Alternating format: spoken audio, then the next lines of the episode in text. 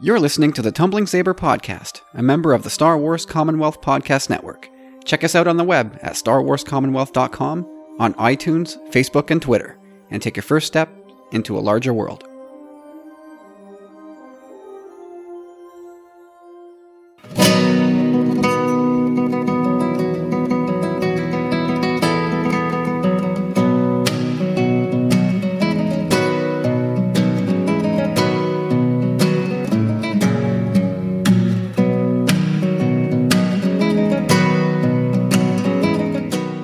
Everybody, we're almost there. Welcome to episode 98 of the Tumbling Saber podcast. I'm Kyle. I'm Corey.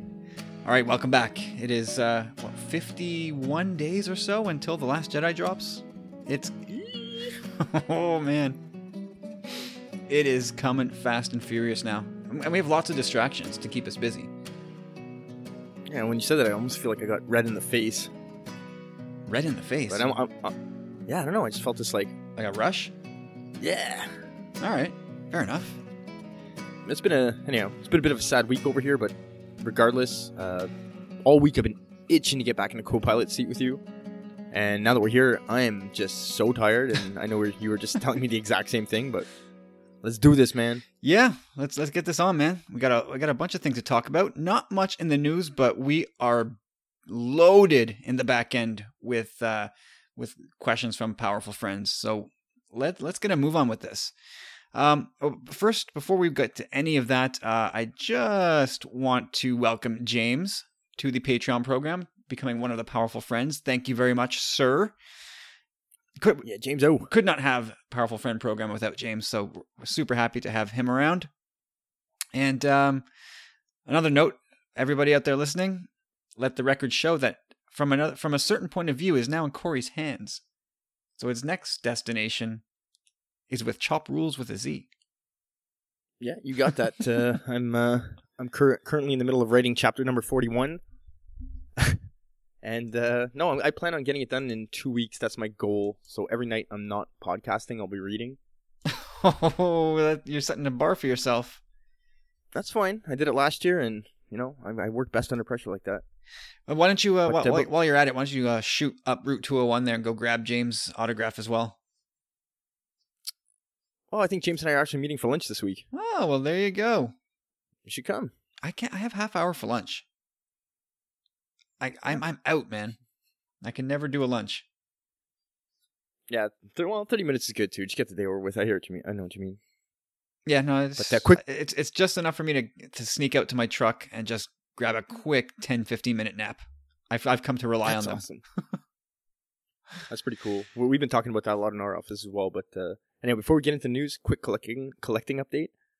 Uh, I finally kind of pulled the trigger first time. It's actually really awesome and fun. This uh, you said I would get in trouble on this site. Um, I don't really consider this too much trouble because I haven't done anything yet. I've been a part of it for about two months, but this is Canada Black Series forum. Yet, yet is the operative word. Yeah. And there's just all kinds of stuff going on in there trades and people just, you know, buying stuff for one another and people selling their stuff. So one guy, he posted a pic of a whole bunch of six inch series figures that he had, and one of them was a Qui Gon. Uh, there was also a younger Obi Wan. Um, there was Phasma, because I, I never managed to get my hands on Phasma. Everyone that I saw in the stores, they were so beaten up. By the time I wanted to get my hands on them, I just said I'll hold off. Um, really, really good price. Anyhow, it's not like a totally fair deal. Fifteen bucks for shipping, and I also picked up one more for a certain person that I think I'm going to be going to see the uh, Last Jedi with. Last name rhymes with Bandito. Gee, I wonder. That's a pretty good one. I uh, I couldn't pass that up. Cool. Very cool. Uh I have no collecting update, but I did did you see those Black Series images from I think it's from New York Comic Con? Black Series 6 inch of Lando in his skiff guard outfit, the, the DJ 6 inch Dengar? Dengar and Forlom. Oh yeah, They look awesome. they really do.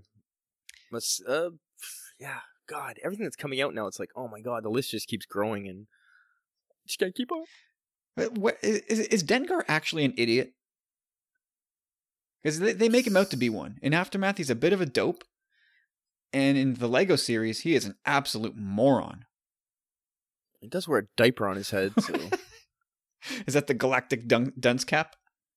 I don't know what's going on there, but geez, I mean, if he's wearing bandages all the time, it's like he obviously can't afford any BACTA, so he can't be that great of a bounty hunter. He's just totally accident prone. well, you know, back in You know, you know what he is? day- He's, he's the he's the clone template for the guy who keeps banging his head on the door. you know what's interesting? Back in the day, you and I, I remember one Christmas leading up to the Phantom Menace. Like I was still in high school, like probably grade ten, and I got this encyclopedia. You got like a vehicle guide, and I got like an encyclopedia for characters, and it provided backstories on everyone. Uh, even Yoda a little. It was very everything was really vague, but uh, oh, what was it? Oh, lost you it. lost it. No, that's it. Dengar. He- Him and uh, Han Solo. They the backstory behind Dengar was that him and Han Solo were training at the Imperial Academy together, and they were in a race at one point on these like I don't know, like picture like a a chariot kind of with like the engine underneath, like a, an Avengers type vehicle kind of, you know, where you're standing there, and Han kind of lands on his head. yeah, and that was the uh forever f- from there on in. Like he had it in for Han. Who's massive head wound Harry? So Yeah. he just Like, slapped a diaper on later. top. Yeah, it's just not healing. I don't understand. He's cursed. That's a ridiculous story. No wonder they wiped out Legends. Yep. oh man. All right. So last week we had a, a huge busy week at Tumbling Saber.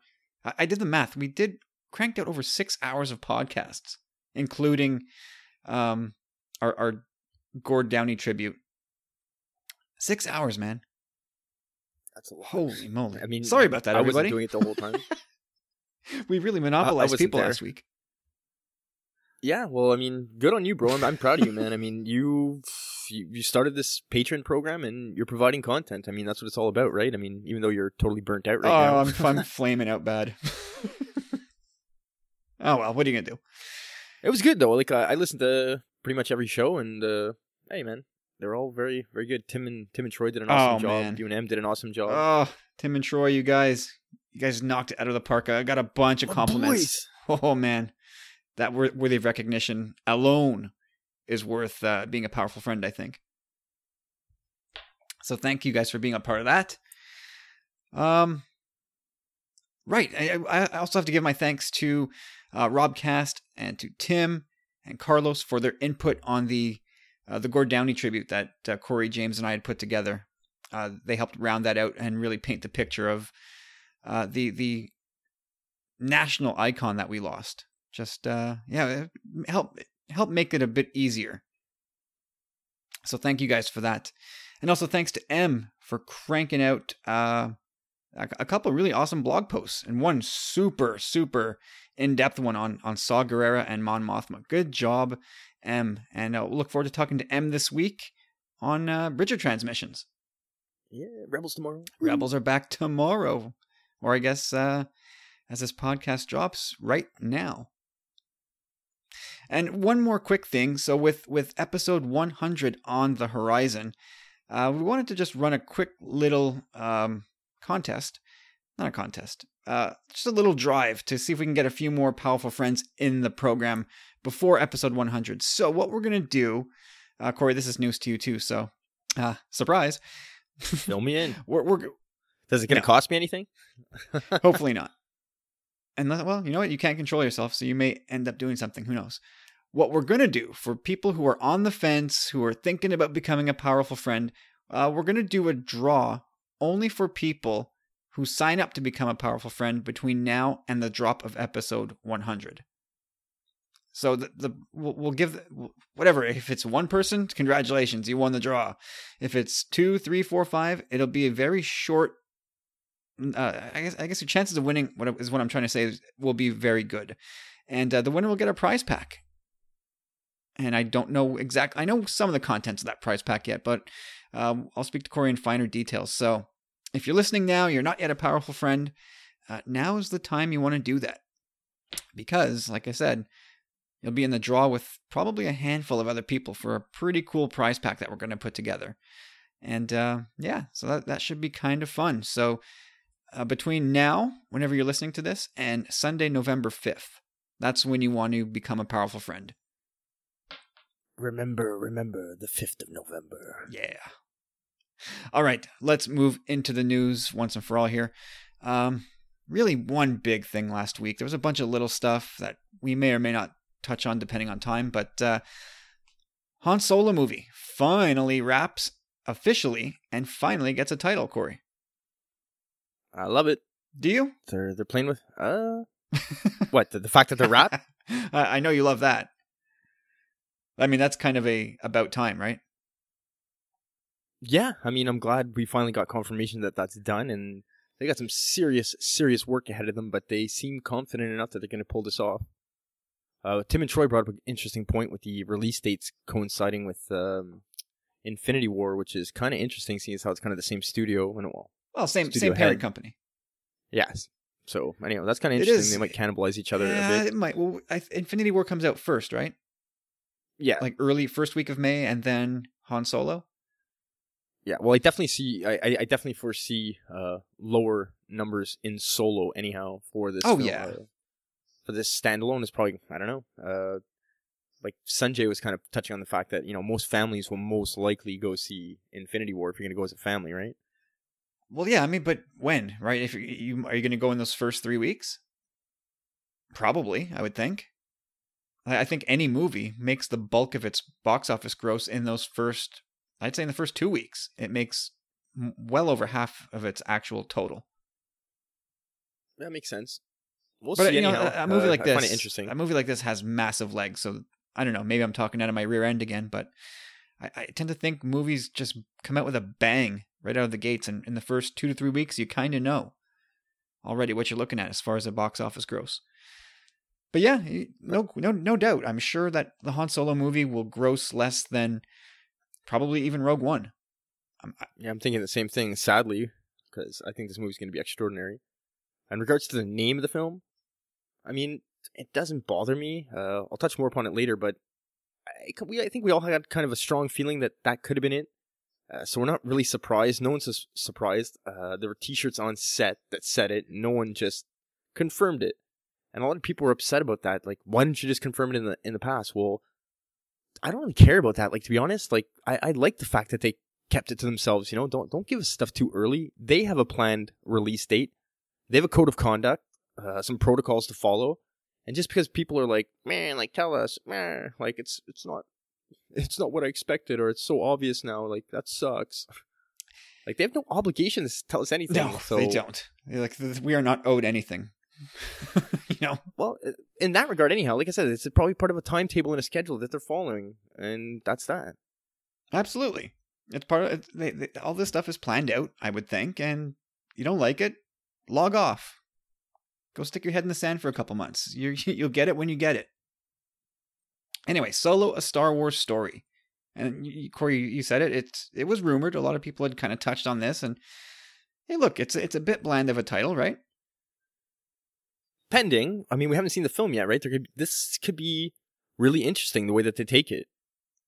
Well, yeah. I mean, I think I, I, I wrote a quick little blog post about this to help kind of crystallize my thoughts about the title. Um, but I think it it hints at Han's eventual lot in life as sort of an estranged um, loner, a lone wolf. And if that's you know yeah. Solo, a Star Wars story, if that's going to be what happens with Han by the end of the movie, I, I you know I can easily easily see that. I think he's going to become he's going to break apart from from Lando and I think his mentor is probably going to betray him. So yeah, I think Han Solo will probably be uh, a lone wolf by the end of the movie, and so I think the title works both on it, it's his name and it's his sort of lot in life. Yeah, like him and Chewie, the Lone Rangers. Remember that Airheads? Come on. Sorry. Anyhow, uh, I kind of yeah, I'm, I'm on the exact same page as you there. I really like. I see it maybe a bit differently, like in the sense that um, I don't know if you remember this, but Kathleen Kennedy she had mentioned, oh man, maybe four or five months ago, that uh, we're gonna find out how Han got his name. I think I And think it was Bob Iger went- that said that. yeah, so even even at the head, studio head saying something like that, it's like uh, fan reaction, people went berserk. And you know, after that it's just been hush hush. So now we see it in this regard, like uh I can kind of look at it maybe in the sense that maybe he's different than the Han we know from a certain light. Like he's obviously you can't change the fact that he's uh brash, bold, and cocky. Like he has to be that. But maybe in the same light he's happy go lucky, uh trusting, and he puts his heart out there a lot, but he just gets burned so many times in this film that by the end he's just jaded and he's like, "I'm solo, man. I'm, it's me and Chewie, and I'm out for myself now. That's it." Well, yeah, I, I totally think that's going to be part of the movie for Han for sure. I, and I, but I wonder if they sort of bury that in the the prologue part of the movie. You know what I mean? The part where we're supposed to see Han as an 18 year old. You you might get that more upbeat, more optimistic, naive Han Solo, and just something terrible happens to him in that prologue, and fast forward six years, and he's kind of a a jerk. Yeah. Well, that's, that's why it's kind of hard for me. Like you said, that makes a lot of sense because you'd think at the end of this movie, with him getting the Falcon and whatnot, that he's kind of coming out on top. But maybe in the long run, there is no winner in this film. You know, like maybe by the end of it, he's just like, okay, like Jabba's hunting me. I'm screwed. Like I've made a thousand enemies across the entire galaxy, and all for naught. You know, like I'm just back to square one. It's me and you, Chewie. yeah, you feel like he's yeah, he's to make a bunch of enemies not necessarily because he's a bad guy, but just because he makes bad choices. I got to get out of here. I, oh, I'm to steal this speeder. That's oh no, that's Boba Fett's speeder. Damn it. you know, it can kind of lend, a lot more strength to the trench run scene as well, where Luke's like, you know, take care care, care of yourself. That's I guess that's what you're good at, or something like that, you know. And he takes off, but he comes back. So maybe something in this film happens like that, where he's either not, or he fails, or he's just a second too short, or he doesn't have the courage to go through with it. So this could be like a a redemption for him. Well, yeah, yeah. You could. I New would Hope. expect that the Han Solo movie would would punch up that scene in A New Hope where Han does come back. Oh my god! Like he's he's never he never goes back. He's always running off for, to save his own skin. But I, I definitely see it uh, being like you said like by the end of this film he's just gonna be like i'm just better off on my own yeah, absolutely. a changed man jaded like i said maybe uh, we're gonna meet a whole new han possibly what do you think of this? Do you think it's possible that like kathleen said we're gonna find out how he got his name? Okay that could be his reputation. That's the way people start to interpret it after the fact. But what if his name is like han doe? Or han smith. You know what I mean? And then finally, by the end of this film, like he's just like, "I am Han Solo" or something like that. You know, like he becomes Solo because it's like a nickname or well, you know, what? I don't thought that was or- odd when they mentioned that, and my mind went to TFA when Rey asks him, uh, "You're Han Solo," and he says, "I used to be." I thought that was, you know, at first it was like a kind of a throwaway line. I was like, "Oh, that, that's weird. Like, why are you ducking the question? Why are you hiding from your name?" Maybe his name wasn't always Han Solo. that's a good point. Actually, very good catch. So I don't know. I, I, I don't I don't expect that his name's going to be something different. I, I think it's probably more the reputation thing. Yeah, you know, we don't know how uh Corellians work either. Maybe it's like I am Han, son of Yeah. what whoever Yeah, you know. we don't know anything about Corellian culture.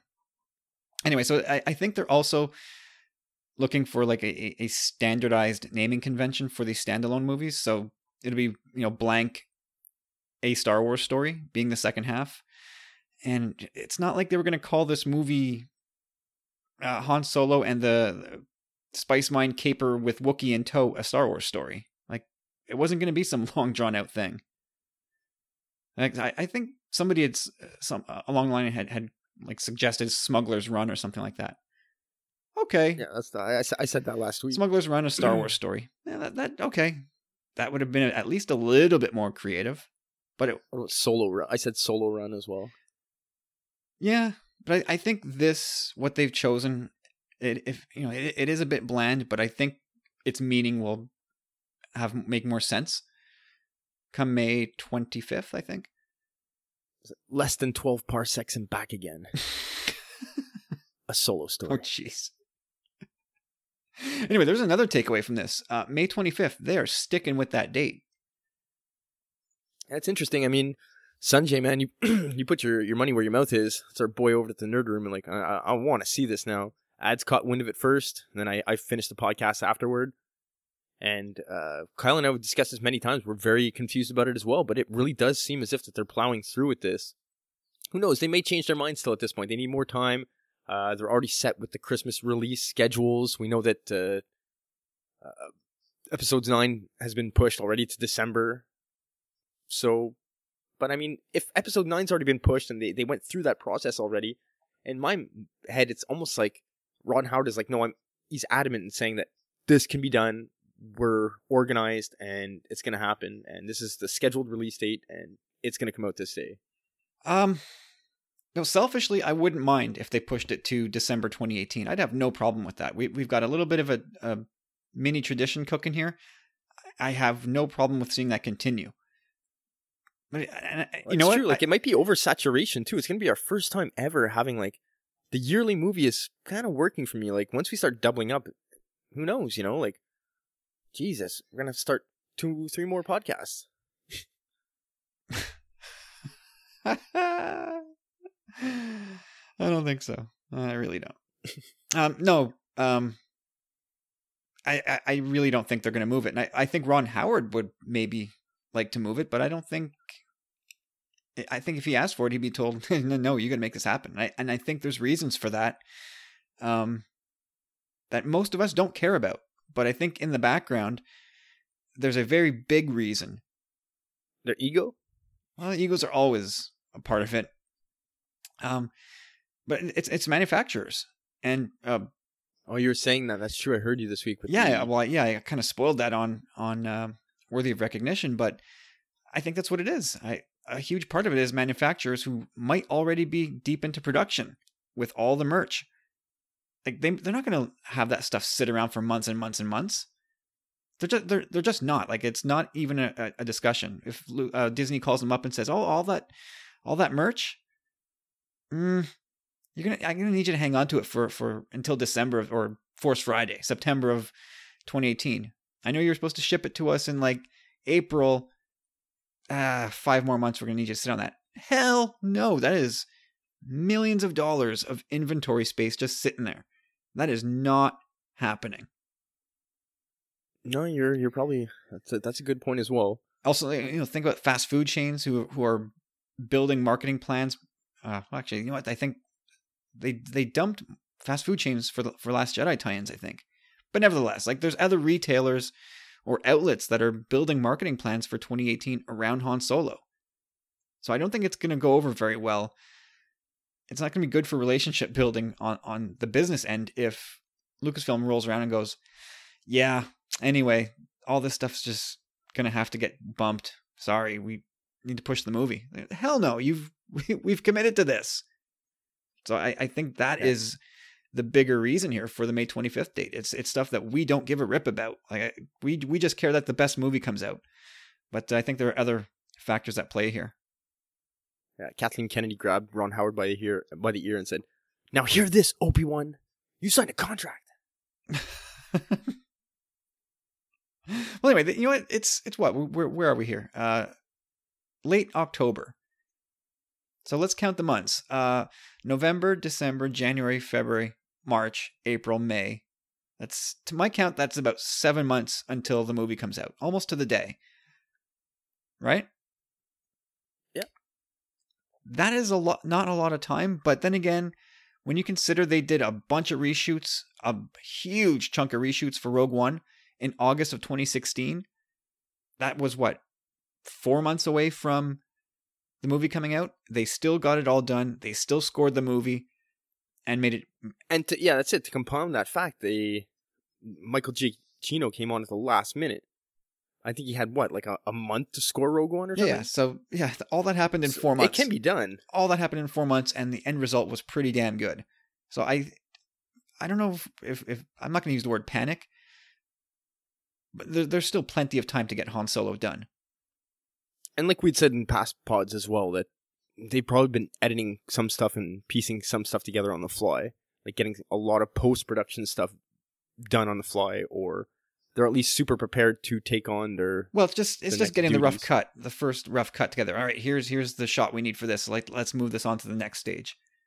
Instead of taking all you know just sitting on just rolls and rolls of footage and then taking it back to the editing room and going through it. Like I think they were doing a lot of stuff on the fly to make to streamline the the process later. Now they still have a lot of time. It's they still have 7 months. It seems like uh, seven months flies by. They they can't be uh, they can't be wasteful at that oh, time. geez, and yeah. Like I said, No, I don't no, think I'm not they are. suggesting anybody's going to go to Bermuda for like a month. They've they've got a lot of work to do, but it's it's not time to pa- push the panic button. No, they. I mean, they got the players and the people trained to do these kind of things. So Unlike our Habs, who do not have the players and might want to think about the panic button. But I digress. yeah, don't go there. Uh, the other cool thing we got this week, um, Battlefront single player campaign trailer. Uh, what did what did you think, Corey? Uh, I, love this trailer. Like I can't. I again. I don't have a PS4. I'm not going to get the game when it comes out, but I hope I do get a chance to watch like the movie thing within like a day or two, where someone kind of clips it together and I get to watch all the behind the scenes stuff because it's really interesting. Like, uh, you'd feel invested in this character, even though she's an Imperial, which is probably a lot different for a lot of Star Wars fans. I mean, there's a lot of people who have been and always have embraced the Imperial side. You know, that's their thing. Uh, not for this guy. I mean, I've always I I don't know. I just grew up with the good guys, yeah, right? I, I can't stand the Empire either. But I don't know. First and foremost, the way the trailer starts with that droid sneaking into her her cell and freeing her, that's super cool, man. And then it attaches itself to her back. Like that's a neat little something I haven't seen in Star Wars before. Well, there's the Imperial answer to um, R2 units. Astromechs, yeah. yeah, it's true. The the uh, Seventh Sister had one. That's right. Yeah, I Something forgot about like that anyhow. right. Yeah, I think I think the Um, game looks awesome. Like I'll, I'm, but I'll I'll be super conflicted in killing rebels if if I go and get myself a PS4. You know, I'm not I'm not gonna lie. Like it's gonna be tough to go around gunning down rebels, but I'll do it. God damn it, I'll do it. Well, that's the, that's kind of cool part. Like, I think first, like again, I think a lot of people are going to turn over to the Imperial side. It's going to open their eyes in that regard, because we're going to get a, a peek behind the curtain of someone who actually looks like a person, like a human being with actual emotions, and not just this whacked out villain. Like, she's obviously believing hardcore in her cause, and she believes that she's right.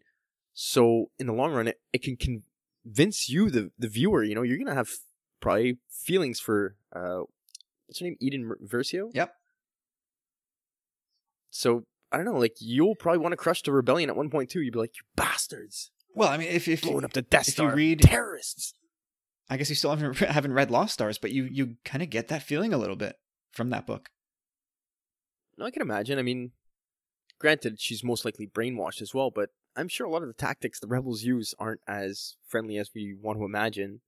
So yeah i don't know. Uh it's gonna be a nice little peek behind the curtain and uh, it's gonna be a nice step outside our comfort zone. Because I, I do think that she's gonna hit us in the fields and we're gonna be rooting for her you know? Like she's so hardcore with this inferno squadron like they're like the probably like the elite of the elite you know? And she seems to have purpose and ambition. Yeah, it looks it, no, it looks like a very compelling story. she seems like a mix of like hera and sabine in a way you know? Sure, but uh, bad. Yeah. Not necessarily bad from a certain point of view Well, oh, there you go.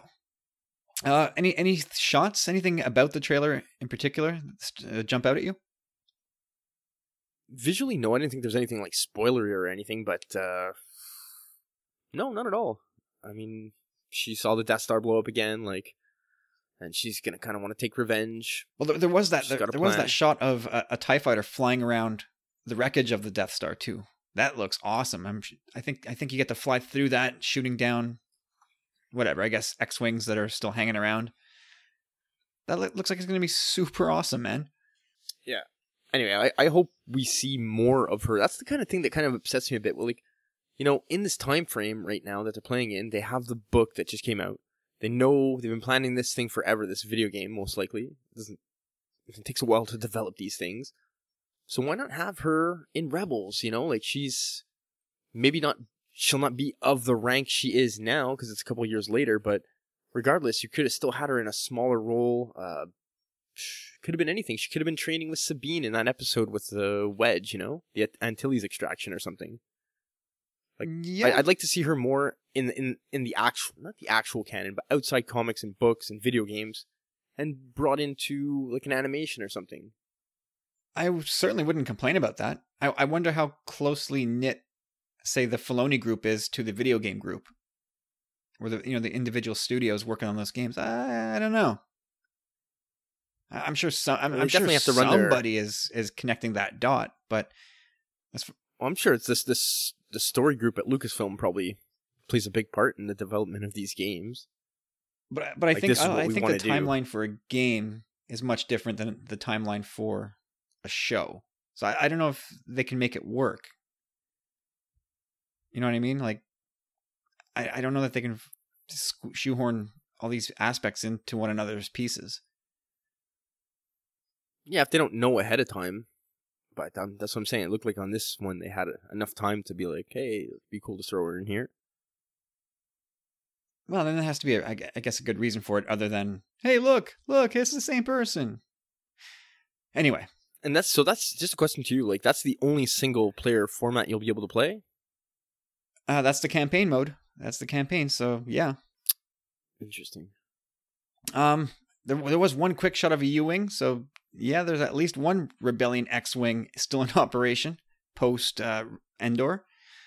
Uh, what else? What else jumped at jumped out at me? Uh, Operation Cinder, of course.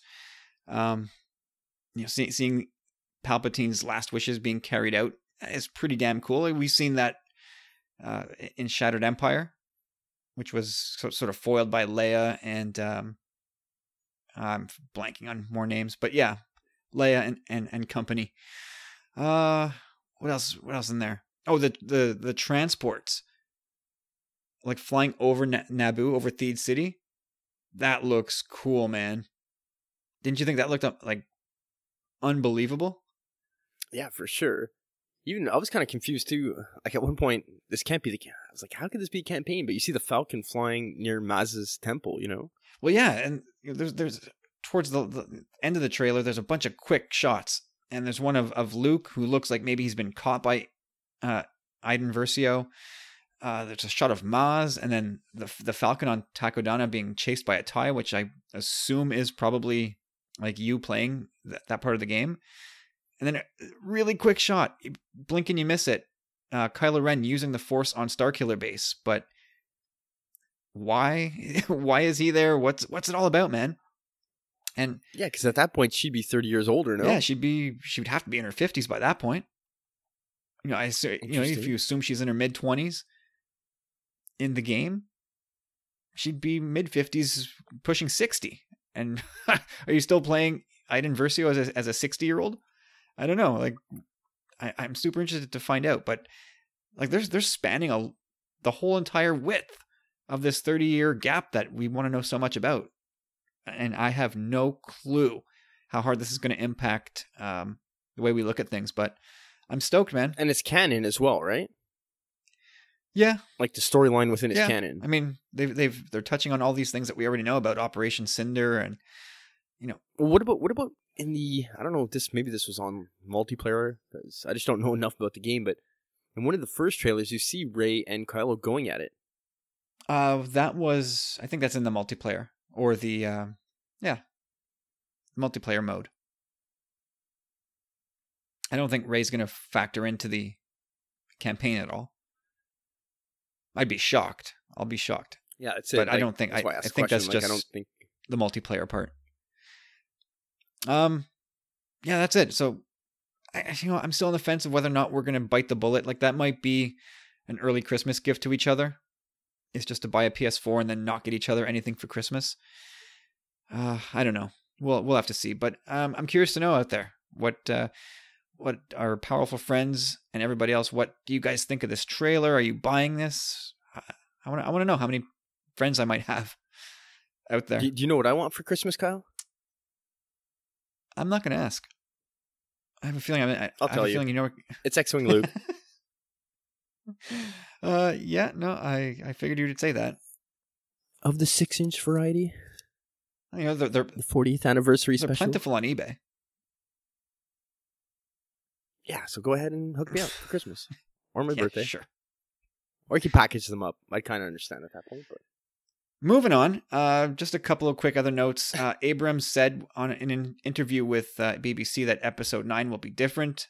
Yeah, okay, we kind of already knew that. Um, I think the Last Jedi is going to force Abrams' hand, so we can, we can just put that away. Uh, we, and I'm confident in in that too, man. I think he's gonna he can do this series justice, this saga. yeah, and and I I think Chris Terrio is, is still getting kind of punched around a bit for having written or being part being co-writer of Batman versus Superman. Uh, people conveniently forget that he was also the writer of Oscar-winning uh, Argo, and he's not going to just write this bland rehash of Jedi. That's not going to happen. So yeah, Episode Nine is going to be very different, and it's it's going to go into different territory.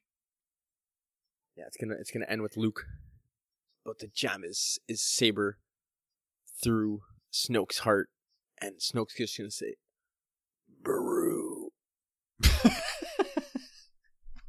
What? Why did you say that?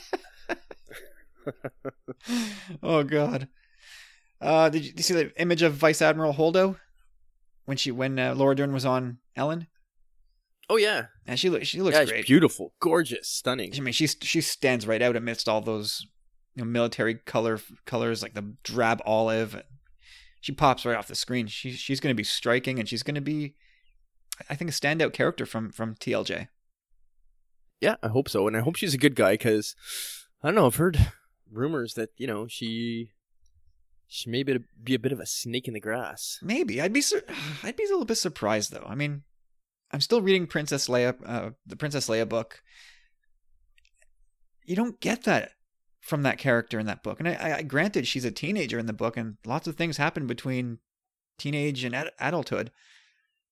But I, I'd be surprised. She just she seems she seemed too uh, jubilant, if I can use that word in the book. Like she just seemed like a weird happy person. So I don't know. Well, I guess we'll find out. But yeah, I, I ho- We definitely see that it looks like her and Leia have some beef. I haven't seen any evidence of that. Oh, that's true. You're right. I mean, there's been photos and uh, just a lot of speculation, I guess, but it seems like a lot of people are saying that.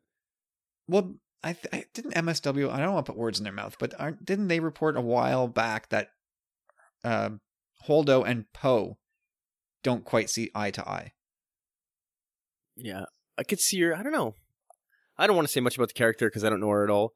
I love the way she looked in that picture. Uh, I know at one point she's gonna be holding a blaster because of what she said on Ellen. Did you Well, see yeah, that? she just said, oh, she was she got caught in her dressing room just like doing pew pews. no, she was doing it while filming. Oh, was it when they saw the like the yeah, like every time she would fire the gun while she was like in the scene, like she'd be going pew pew. No, that is interesting. Yeah, I thought that was pretty funny. She definitely took a play from Sabine's uh, playbook. Anyway, I, I didn't want to get too deep into that because, frankly, there's not not a whole lot to cling to. So, um, anyway, she looks great. I, I I'm really looking forward to seeing that character. And Dave Filoni said things which you know Dave Filoni tends to do, and we can maybe tackle that in Bridger transmissions if we have time. So, stay tuned for that. That's uh this this coming Wednesday. Is it Wednesday? I don't know. just just pay attention to your feeds, okay? Yeah. Watch Rebels Monday, record Tuesday, release Wednesday. Something like that. All right, Corey, that's it for the news, man. Aight, aight. That's uh, that was a short one, but uh, I feel like we got a lot done there. Mm, okay. Well, I got a lot done there. Sorry. Okay, uh, now we move into a loaded, loaded back end of the show. The binary sunset is gonna crush you, man. So we're gonna take a quick, quick break, right, Corey? Sure. Uh huh. And then we're back with ads and the gang. Evening, boys. Evening, everyone. Uh, I hope everyone's had a good week. So, a couple of questions. The first one is to do with Poe and Kylo. And at the start of um, The Force Awakens, we obviously see their exchange. And with what we now know, do you think that they may have had some kind of relationship growing up as two people very close to Leia? Or do you see them as two very separate people? And actually, the contact between them would have been minimal. So, have a chat about that. And then the second one is a bit more of a, a personal uh, question. So, what Star Wars locations have you actually visited? And if, if you haven't, which ones would you want to? I was uh, lucky enough many years ago to take a holiday to Tunisia um, and to see large parts of Tatooine, um, chiefly the Salt Flats. Uh, I got to go and see them at sunrise, which was incredible. Um, only the one sun, I can confirm. Um, and I also saw the Lars homestead at Matmata, um, where the internal shots were filmed. I got to experience the Star Wars Canyon, I believe, as it was uh, as it was described. Uh, I understand that the English Patient and Indiana Jones and Raiders of the Lost Ark was also filmed there as well. But you know, we know it for the is it the Jundland wastes, so where Luke was attacked by Tusken Raiders and Obi Wan Kenobi rescued him. So you know, fond memories, long time ago, as I've said. Uh, but where have you been? And if not, where would you want to go? Have a great show, and I shall look forward to listening. Take care. Bye. All right, ads. There you go. Thank you, sir. A couple more questions in the in the vault for this week. So, what do you think? Uh, do, do, these guys know each other? Uh, it kind of makes a lot of th- sense when you think about it. They're roughly the same age. Uh, Shara Bey had a close connection to the Skywalker family. That's that's Poe's mom.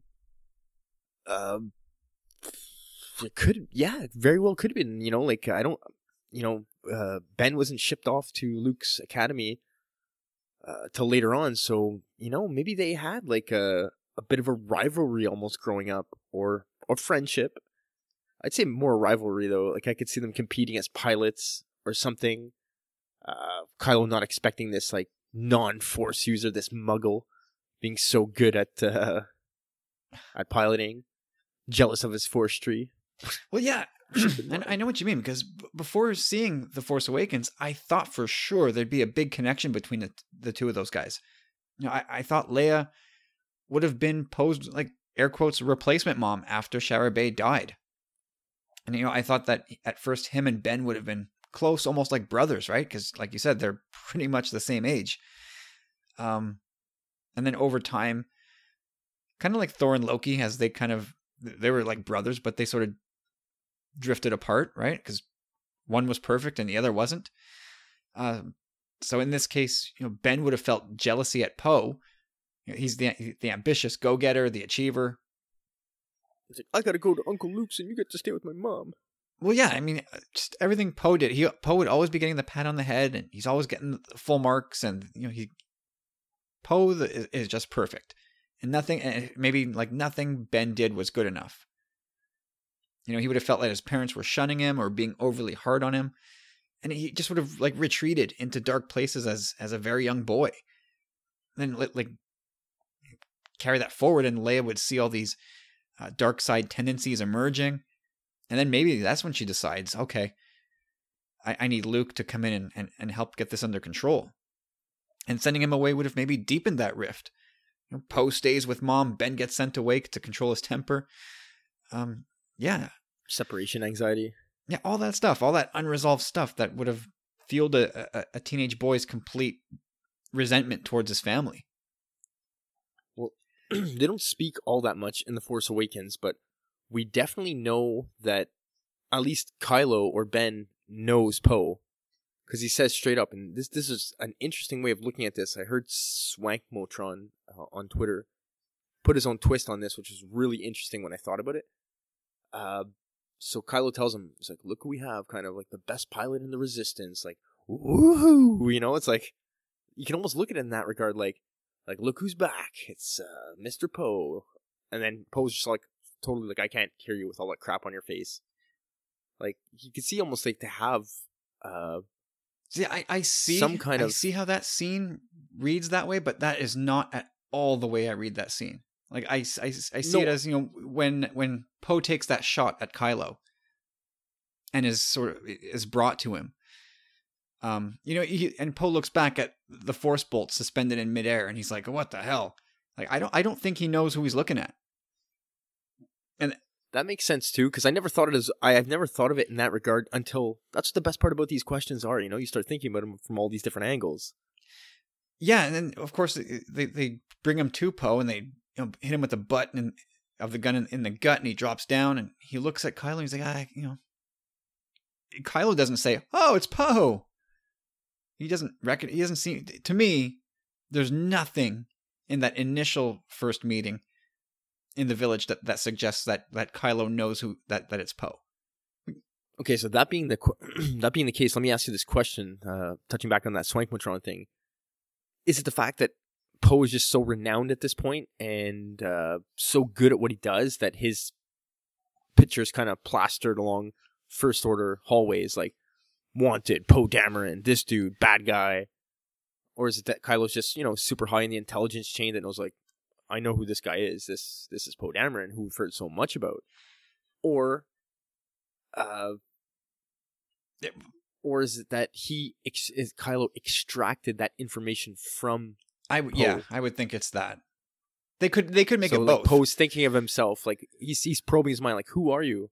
Oh, you think you're the best pilot in the Resistance, eh? I think it's that. That that's always been my read. That's interesting. That's a really because I never even thought about it like that. So when he put it out there, I'm like, that's really cool for him. Yeah, like it makes sense that he would extract that information. And Yeah, that that's that's always the way I felt that yeah, Kylo pulled that from from him. But you talked about the intelligence angle. It could also be that like they could you know fingerprint them and say, oh, oh my god, we we've got someone pretty pretty high up the command chain here with with uh, the resistance. This is their best pilot. This guy's caused us all kinds of trouble. Or maybe you know, neither one of us are really reading the Poe Dameron comic, but I have It- them well, I know you have them. But just having them and reading them are two two separate things. one thing at a time. Eh? Uh huh. And um, maybe there's something coming in that in that title that would easily um, tip Ben off or Kylo off as to who, who they have. But yeah, I, I to me that those two don't know each other, and I think it's a missed opportunity. Yeah, very much so. Very, very much so. And it's almost surprising to me now that they, because now it almost seems like it would have already been established a little bit at this point instead of being so ambiguous. But ads pointing out, like, what he did with, you know, Leia, it really does make a lot of sense. And even more so, the fact that they're both born not too long after Jedi. Like, they'd be, I would think, you know, Well, Poe uh, Poe was born a couple years before, and Kylo before was Jedi? born. He was two years old at Battle of Endor, so he's he's a little bit older, but they're still young enough, close enough to be. No, they're, they're, pretty much their their age difference is pretty much me and you, like two years and a half. Yeah, I could see a, I could see a rivalry or some kind of relationship. It would have been nice for them to have touched upon that in that first meeting. Because But then- uh, ima- imagine that scene. If if Kylo takes one look at Poe once he's brought to him and goes, "Oh, of course she sent you," like with with all that jealousy and bitterness in it. Yeah, that'd be good. It's like the Fox and the Hound kind of, you know? Yeah, like oh yeah, she of course she had to send Golden Boy to do this. We're like, great. And I, I think I think they missed a, they missed an opportunity there to build a, yet another rivalry, or maybe they said no no no that's that's that's too much. We're we're splitting, uh, we're we're muddying the waters. We're not making the, the the real conflict clear. So just erase that and keep those two like clear. Anyway, yeah, it just it just seemed to me that Poe was was really not really near Leia in his youth. And he he eventually came up to be a pilot in the New Republic, and then somehow later on have gotten on Leia's radar because then then she recruits him uh, to be part of the Resistance. Yeah, and if they had if they had done that, if they'd actually built that that backstory where they actually do know each other, it would have added all kinds of tension and bitterness um, in that dogfight that I- know is coming. My head kind of says it's coming. The the dogfight in the Last Jedi between uh, Poe and Kylo. Uh, Imagine the stakes. Imagine the, you know how gripping it would be to know that these two like hate each other Yep. For That years been, uh, since, but, oh, I- since since childhood. These two have hated each other. you know, I, I I think you can attest to this.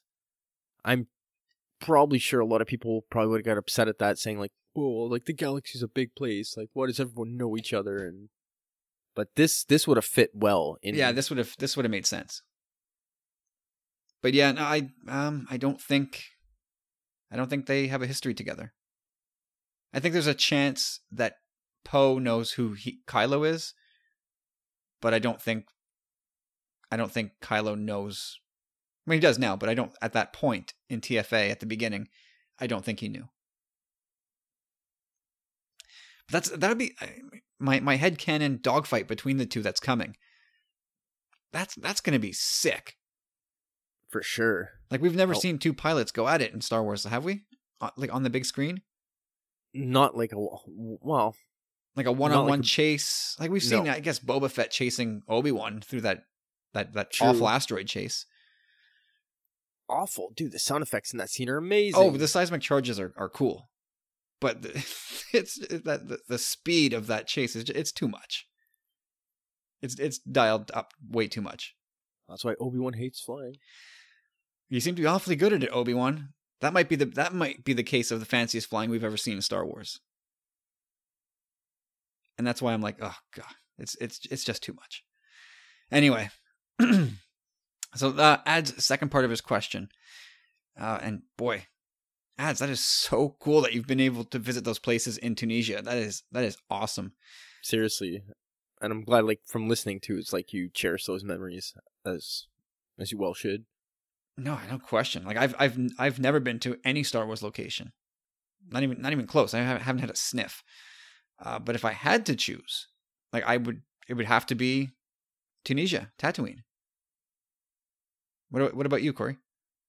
yeah for the for that sense to to touch and be there and i think you can even rent those places to sleep i think now Really? i think i had heard something along that don't quote me or anything but it's possible that i'd seen something like that um I think I'd way be happy. yeah, I think I'd be happy just to go and walk around, take some pictures, and and, and get out of Dodge.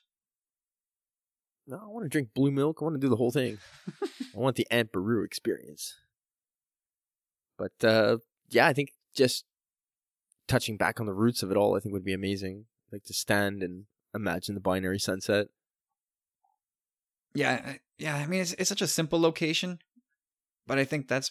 I mean, those early scenes on Tatooine in A New Hope, indelible Star Wars images. You can't get away from that.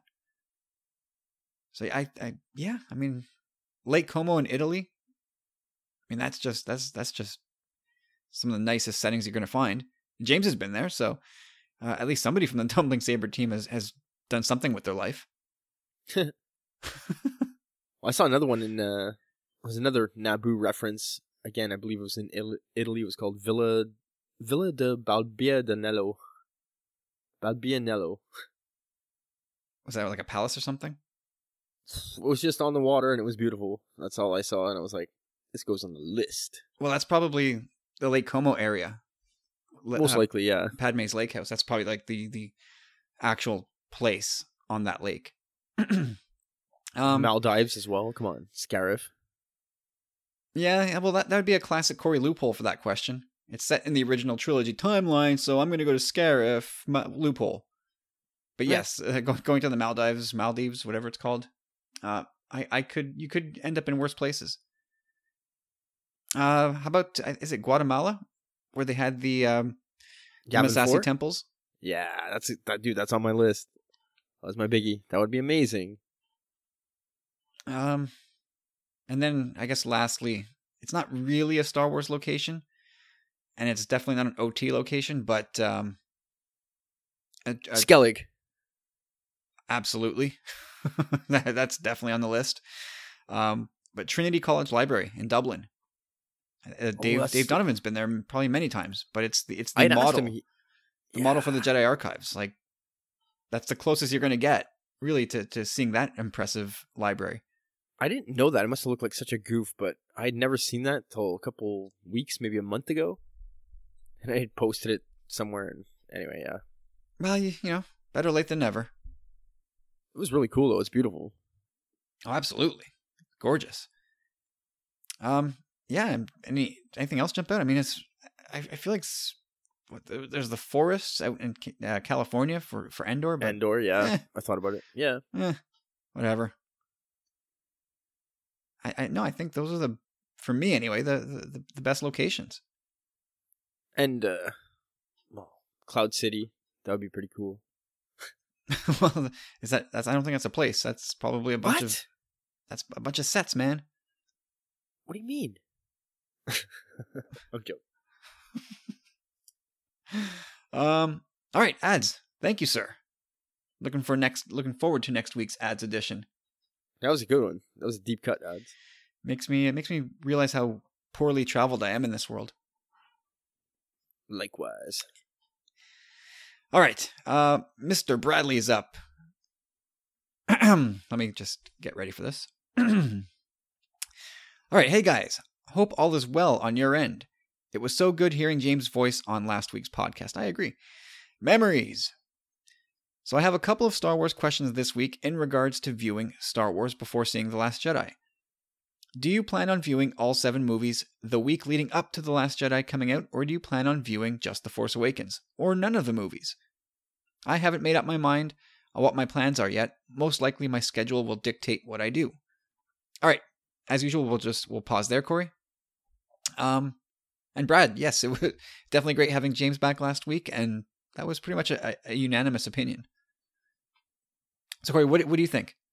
What are you gonna do? I don't know. I haven't really thought about it all that much, but I guess in the back of my mind, I kind of had some kind of plan going on.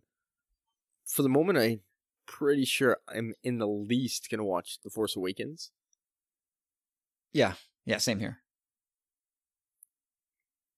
Uh, you know what? You know what? I'd like to. I'd like to do one uh, episodes four, five, six as well. That'd be pretty cool.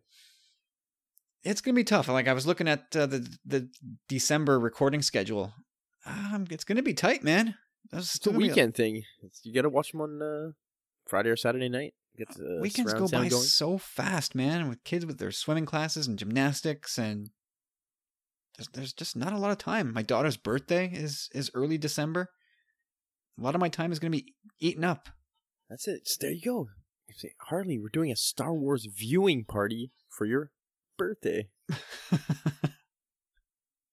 uh, okay, I'll try. I'll try and sell her on that. But yeah, no, def- definitely, uh, the Force Awakens and anything above and beyond that would be a bonus. But uh, like like Bradley said, my my schedule will dictate how much I can actually get done. All right, moving on. So we haven't. Uh, so we know we still have TV spots coming out and also an international trailer. I assume. Do you plan on watching these? Myself, I'm going to avoid these if at all possible. I'm trying to stay away as much as possible so as not to be spoiled. In fact, I'm not even thinking about the trailer that, just dropped. I don't want to figure it out. I want to be completely surprised on opening night. I have a feeling I'm in the minority on this. Uh, well, I'm. uh, I, I'd like to think I can protect myself from further spoiling The Last Jedi, but who's kidding who? Like, I'm going to watch every TV spot, every international trailer, anything that comes out with the uh, Lucasfilm Lucasfilm stamp of approval. I'm going to watch it because I, I don't think they'll spoil that much. Really, I mean, we got the the trailer a couple weeks ago. I still don't know what the hell's going on in this movie, and I doubt they're going to change that now. But uh, and and they'll probably just keep us asking even more questions. But I'll say also say this: I haven't watched that trailer in a week, and I don't think I'm going to watch it again. Maybe not, maybe not for a while, unless unless somebody asks us a question and that forces me to to watch it. But like I, I'm yeah, like Bradley's doing. I'm I'm trying to let it settle, let it fade a little bit, and then once we see the movie, all this stuff comes popping back out. Um, yeah, I don't know. You might be in a minority, Bradley, but you might have more company than you realize. But what about you, Corey? Uh, I don't know. I was like, I don't want to. I'm like lying to myself now. I'm like three beers in, so I'm probably being a little more honest with myself. And uh, the Force Awakens, Rogue One, I did it. Both of them didn't spoil a thing for me. Uh, I also find the international trailers, they might throw a tidbit here, a tidbit there, but they're not all that much different. Like they're spliced differently. New musical score, but I don't think they've done their job at this point, and they're going to keep it vague. And for the most part, I think they would probably even use the better part of the same images they did in this or the prior one.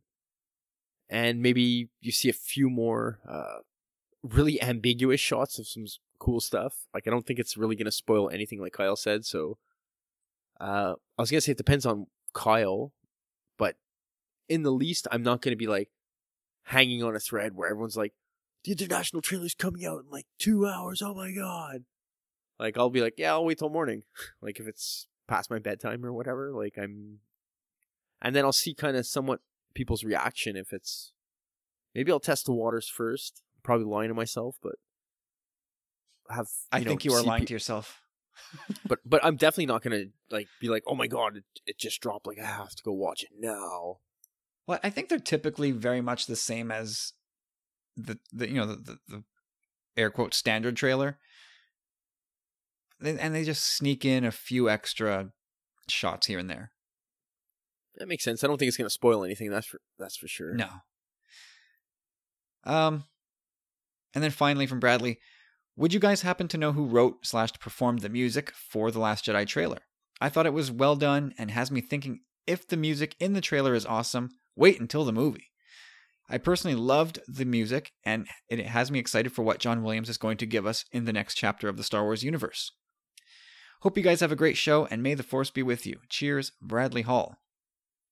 Um, so I, I'm pretty. sh- I don't know. Oh, Yeah. really? Well, at the time, ah, oh, Jesus, if you go back to TFA and Rogue One, by this point, after the trailers had been announced or seen, somebody had stepped up and said, "Hey, I, I did the music," and everybody showered that person with praise. And unless I've missed it, I haven't seen that person step up and go, "Oh, I did the music for the the Last Jedi trailer. Hi, everybody." So it could very well be John Williams' music. I don't, but I don't know. I just that's, know that, that's. I know for oh, TFA man. and Rogue One that it it was it was somebody else. Did you try and Google the answer or? Did you? No, that's the thing. Because the first thing in my show notes is this is Kyle's show, so I figured he did the research. But I'm assuming that it's J Dub for sure. Well, I no, the answer is I I did look, although I didn't look today. I've looked in the past and I didn't see it, so I I don't know. I don't know if anybody's claimed credit for it, like a like a terror attack. I'll do maybe I'll do a quick search right now. They wouldn't show it on IMDb. I'm not going into that rat nest. um, I don't know. I, I'm not seeing anything here where somebody has, has stepped up. I don't know. Maybe somebody listening knows. It, it could very well be be John Williams. It could be somebody else who has yet to c- claim credit. But I know that um, for for Rogue One and uh, TFA, somebody had already stepped up to say, you know, that that was us or me, whatever the case may be. So Bradley, Hmm. it's still kind of an unknown. Um, I don't know. It could it could very well be John Williams. A- A lot of people seem to think it was. I, I think so. I guess we will find out. That's why he liked it so much, Bradley. But the tra- I mean the music for the trailers in TFA and Rogue One was also amazing. And it turned out it wasn't it wasn't John Williams. Anyway, Bradley, thank you, sir. Great questions again this week. Um, yeah, I'm, I'm, I'm getting excited, man. Getting definitely excited, and I, I I hope I get time to squeeze in a bunch of Star Wars viewings before. But again, hectic schedule. We'll see. And then we move on to Rob Williams, Rob X, Rob Yees at Gen X Wing.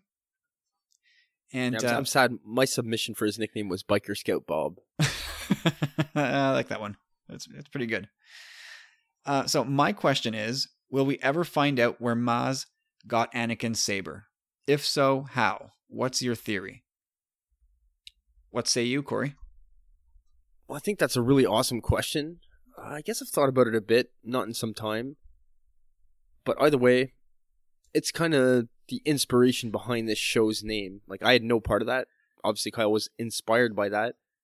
Uh, there's a huge rumor going on back in the day that, you know, the movie The Force Awakens would open with Luke Skywalker's severed hand still holding on to the lightsaber and floating in space. Like, where's it going to go? I don't know. But we know the only clue we really have is Maz. Maz has it, and she's the right person to have that artifact. How convenient. Exactly. So, how did she get it? Is it a coincidence? In my opinion, no.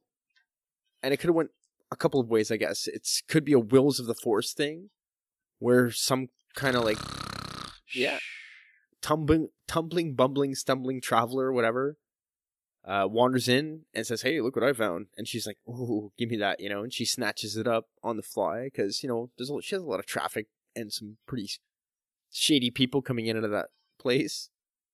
Or uh, at one point, it landed in the hands of someone that was friendly with the Church of the Force, possibly Lor San Tekka, and you know they get it to her because they know it's going to be safe, and you know she she's a keeper of secrets. She's been alive for a long time.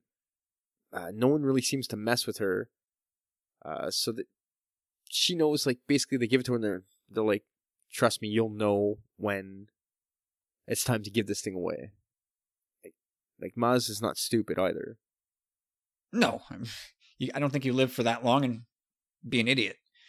Um, yeah, you're right. There, there's a backstory attached to that whole thing, and it was yeah, it was supposed to. The opening of, of the Force Awakens, I think there was a, you know, in one of the early edits or uh, in a draft, uh, it was supposed to document how the saber was spinning through space with the hand attached, and then just the I guess as it passes through an atmosphere, the hand burns off, and the saber crash lands on a planet and it gets picked up by some villager. I don't know what planet this is. But the villager picks up this lightsaber, ignites it, and starts a brush fire with it, and it's it's chaos and it sounds pretty goofy. But then there was some sort of uh, battle over the saber, which might be what we see in the Force back. We we just don't know. There's there's a, a and shot. Rey could be there. Ray, uh, Rey. Ooh. I don't know. the saber, the saber was looking for her. Well, maybe, but in that scene in the trailer, it's it's Kylo Ren with the Knights of Ren. So, but in the trailer, uh, it's a different shot. It's a different cropped shot from what we got in the final cut because in, in the trailer you see Kylo Ren holding a lightsaber in his left hand. He's got his right one lit, ignited, but in his other hand you see what I presume is the Skywalker saber. But in the final cut of the movie, they crop that closer so you don't see Kylo's hand anymore. And I don't know why they did that. So that, that shot we see in the force back with the rain and all those dead bodies on the ground could be part of that sequence that was in an early draft where there was a battle and they you know they I think it was the the the seven versus the clan or something like that which I, I think alludes to the Knights of Ren against some group and then I, uh, somehow Kylo loses the saber and it comes into Maz's hand. And I, I definitely think we're going to find out how that happened. Uh, but I, I don't I don't know that I have really any any theories about it. Uh, maybe it's it's uh, Bazine Netal. You know, given her exploits in the Perfect Weapon, um, it, it maybe she you know we don't know if that she actually picked up Vader's saber or not. But maybe she's just this hunter extraordinaire for lightsabers. I don't know. I have no clue. But uh, what what about this? Do you remember? Uh, I can't remember if it was. It must have been 2016, maybe 2015. Uh, it was a fan fan art, but it won an award for like fan art of the year or something for Star Wars. It was really interesting. It was super McQuarrie esque, and it was kind of like this depiction of someone holding Luke's hand in the jar, like in like a jar that's like a preservative jar, kind of, you know, in some kind of like, like basically like making like a shady backdoor deal. You remember that one? Mm, I think yeah, I know what you're talking about. Um, yeah, I, I, I, it's hard to say. I mean, it's not, it's not something I really thought about that much. Um, and then, uh, so Carlos sent us an email like very soon before we recorded here and he asked us like the very same question so it, i guess this ends up being sort of a tag team question of rob and carlos asking us you know Um, what was I don't know. If, I think Carlos' question was pretty much worded the same. I'll just double check. Yeah, so Carlos asked, uh, "Will we ever learn how Maz got her hands on the Skywalker blue lightsaber? Will we find out on screen, episode eight or nine, in a novel or a comic?"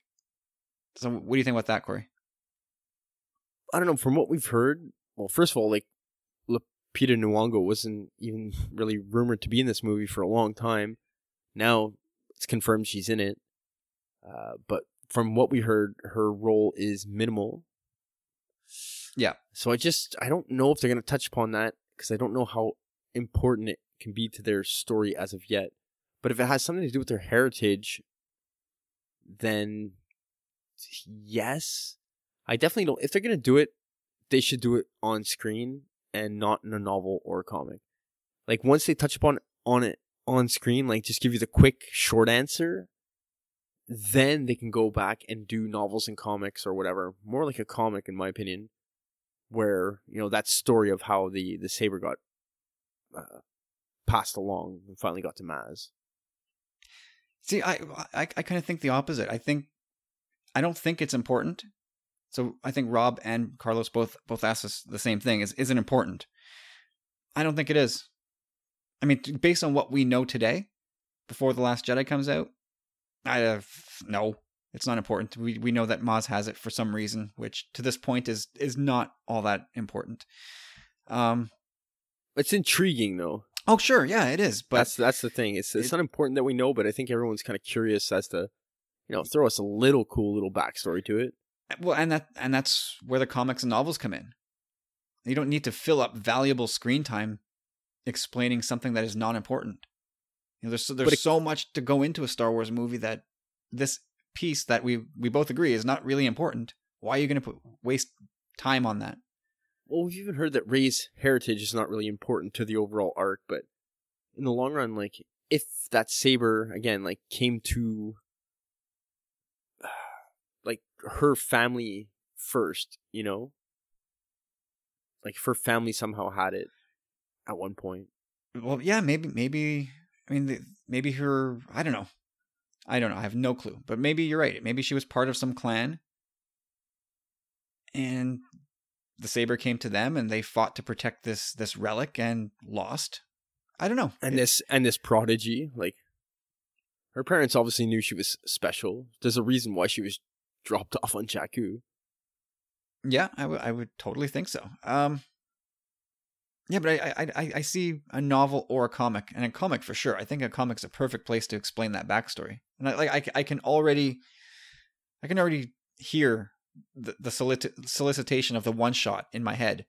Like it would say like, oh, how did how did Maz come to own the legendary Skywalker saber?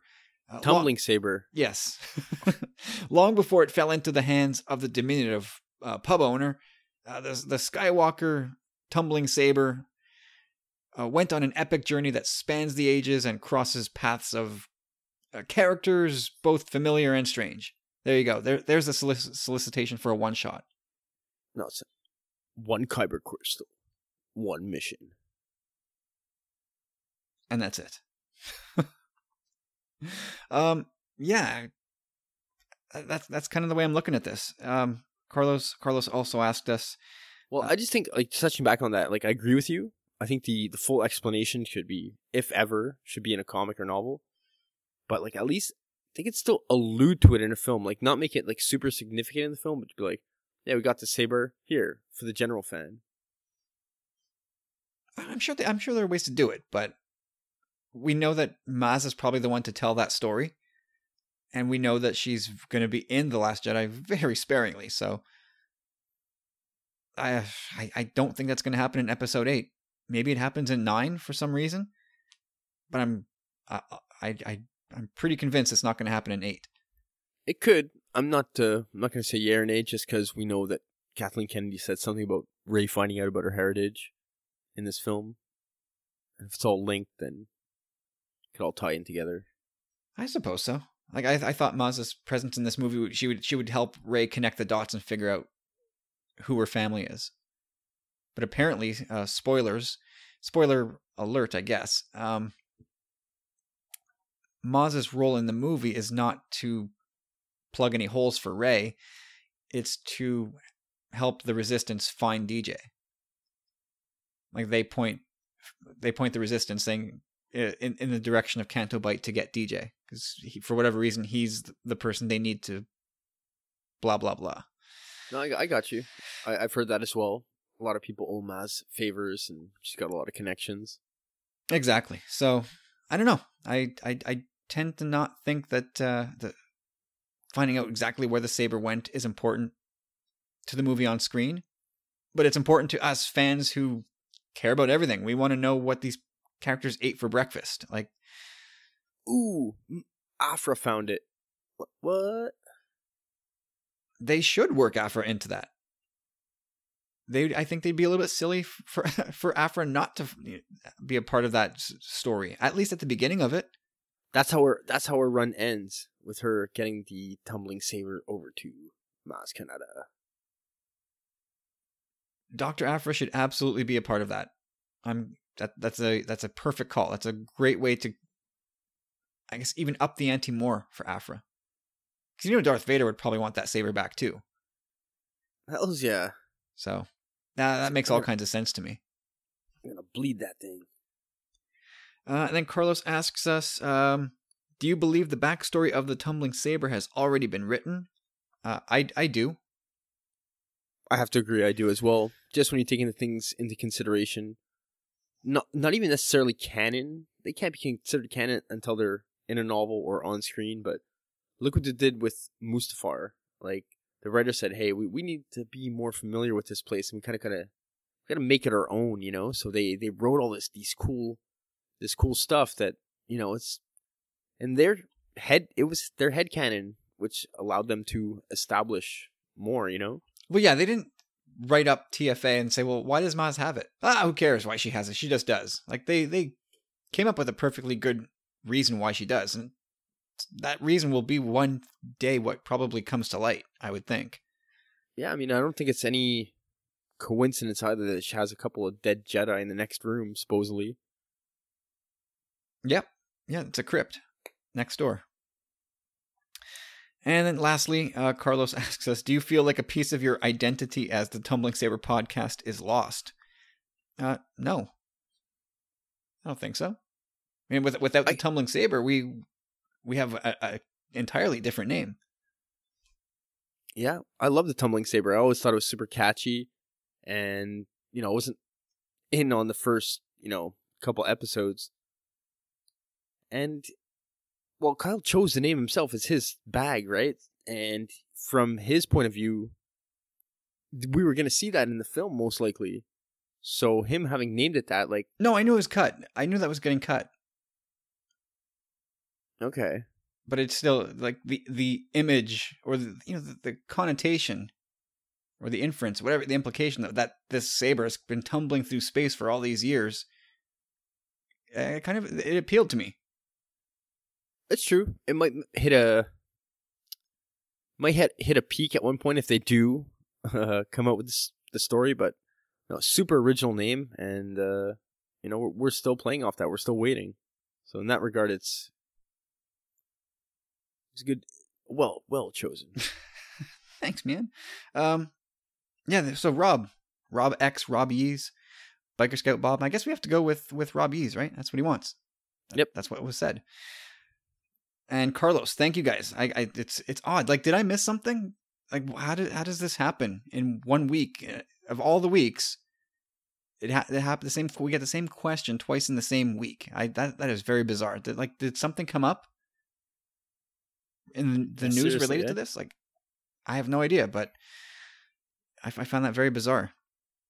So, guys, there you go. Um, I don't really have any hard and fast theory on on how Maz gets it. She gets it. It's unimportant why, but it, and it'll be cool to find out one day why she has it. And I think we will get that answer in a comic book.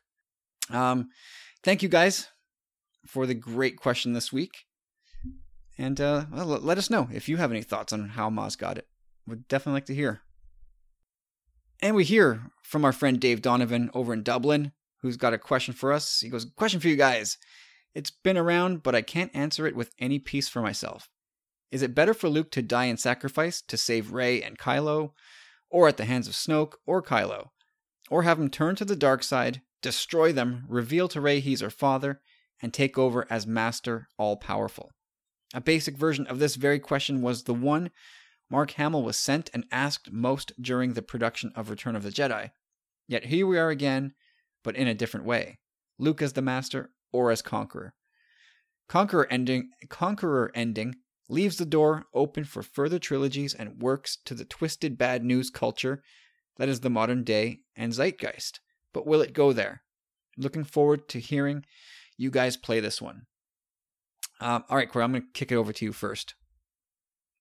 Well, it's kind of interesting. He touched upon something at the beginning of this question.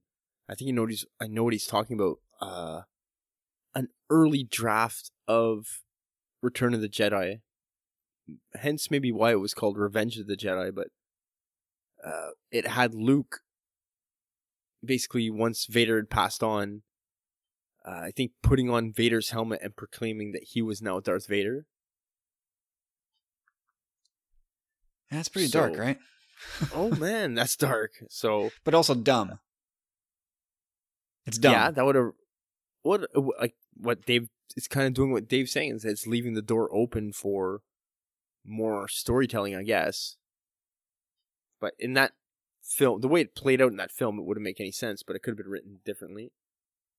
I mean, Um, for me, the answer to this question is is is short, and I hate to be so stubborn, but to me, anything is preferable to having Luke turn to the dark side. Like, kill him in a sacrifice, kill him in a straight up battle, but turning Luke to the dark side now, that it wrecks the climax of Return of the Jedi. It Luke's wrecks story as a whole, and it would just be a- another. I don't know. It, another decision along with uh, potentially revisiting the chosen one that would threaten to ruin a, a great story like he tells palpatine right to his face i'll never turn to the dark side he throws away his lightsaber like that's luke declaring to everyone i'm a hero i'm on this side like they can't retcon that moment just to shock us like that's that's cheap that's lazy storytelling so yeah definitely give me the sacrifice or uh, just being straight up bested in battle like that's infinitely better than having Luke turn to the dark side? Easy question for me. I have to agree with you there. I have the exact same written in a way. Like, uh, can't after Jedi, you just can't do it. You can't. Like, I mean, you can have. I guess you can have Luke's thoughts drift to dark places. Going well, on. that's where we're at. That's that's kind of my point here. Is that it's an it could be an interesting story arc, but at the same time, uh, we see we know Luke is, seems quite jaded in this film. He's got his own new points of view. He's dark. He has kind of given up. And as a fan, I'm like, he was disappointed, as Dave said, in reading this. Not disappointed, but like surprised. And we as fans as well are like, oh man, we were, kind of all hoping a little more for Luke. And I'm hoping that this is his rock bottom, where he's at, and that by the end of this film, he'll be, he'll come to his senses, you know? But at the, in the same right, what Dave is saying, I, it would surprise me a lot, but at the same time, it wouldn't just for the bold manner of it all and how we'd all just be like, oh my god, like Luke is the mastermind or whatever. Like, I don't know, like somehow, I, either I way, would like- hate that. I would absolutely hate that. That that that, Well- that ruins Luke's story in the OT. It completely steps on it, crushes it, grinds it underneath a, a, a cheap reveals boot. in the least, I I agree with you. I don't think it's gonna go down that route, and I hope again, like where we see him is his rock bottom, and that he's able to rise up from there. And I definitely prefer trying to again save his nephew and get him to the light side and die trying or whatever. Yeah, well, again, look, look back to Obi Wan and Yoda, right? Like, yes, Luke lost his academy, and he a bunch of his students were killed. Was it a handful, or did he have dozens of students? I don't know. Well, maybe we'll find out. But we know that Obi Wan and Yoda lost everybody, and they didn't turn to the dark side. So to make to put Luke in that same scenario, but turn him makes Luke really weak. That makes sense too. when he shouldn't be. Like Luke should be. I, I don't know if he should be on another level. But at the same time, like, what if Luke knows something now? Like, he knows there's a new way of looking at things that have, has changed his perspective. So he knows the Jedi of the past weren't really on the right course. So his world's been shaken at that point, you know? That's fine, but it doesn't mean that this new way of looking at things involves the dark side. It just maybe involves not being an idiot like Mace Windu and th- those guys. No, I agree with you. And again, I just I hope that's the lowest we see him. But uh, some of the representation, especially in the trailer, that one scene in particular where uh, Rey is kind of in this. It looks like they're in the cave, and Luke's standing there. Like Luke looks like he's pissed. Like he. Like there's something in that scene, and the way she stands is all about the body language, and not only her and him. That's its threatening defensive body language. yeah, something's going on there. So I think in the long run, uh, this could be Luke's mega rock bottom, where he's hid something from her. He hasn't told her the full truth.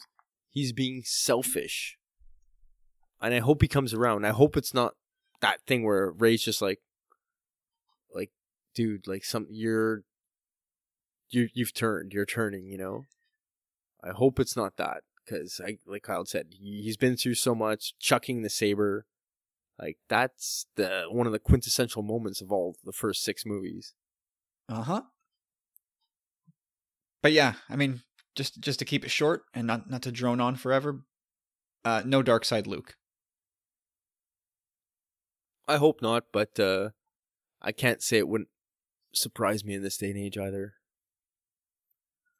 Oh, I'm, I'm, to pray the rosary that they don't do this to Luke.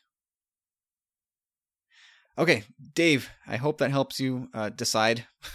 I think you get two pretty good firm answers on, on this side. Uh, maybe that helps.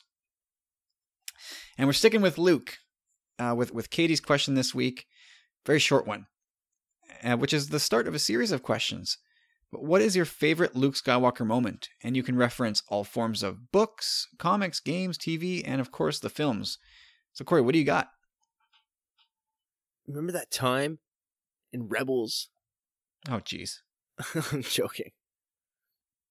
Um, I looked at my list. Like it's interesting again. Like I was saying earlier, like you don't really think. I've never really thought about this. You know, like I love Luke, and I know there's so many great scenes with him, but really pinpointing which scenes like are the best, it, it's hard.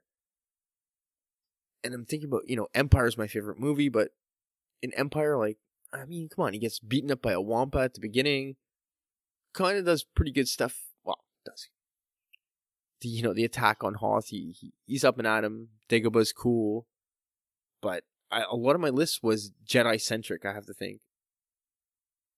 Well, sure. I, yeah, same here. Like just right off the bat, we see Luke in Jedi, and he's like just walking down the stairs of Jabba's palace, and he's like, "Choke you bitches out!" Like, like, "Whoa!" Like, what happened to Luke? Oh, Like, see, he dude. already was dark side. Don't tell me he can't turn dark. He was. Ah, come on. He's just. But he's he's just was he's expediting the process.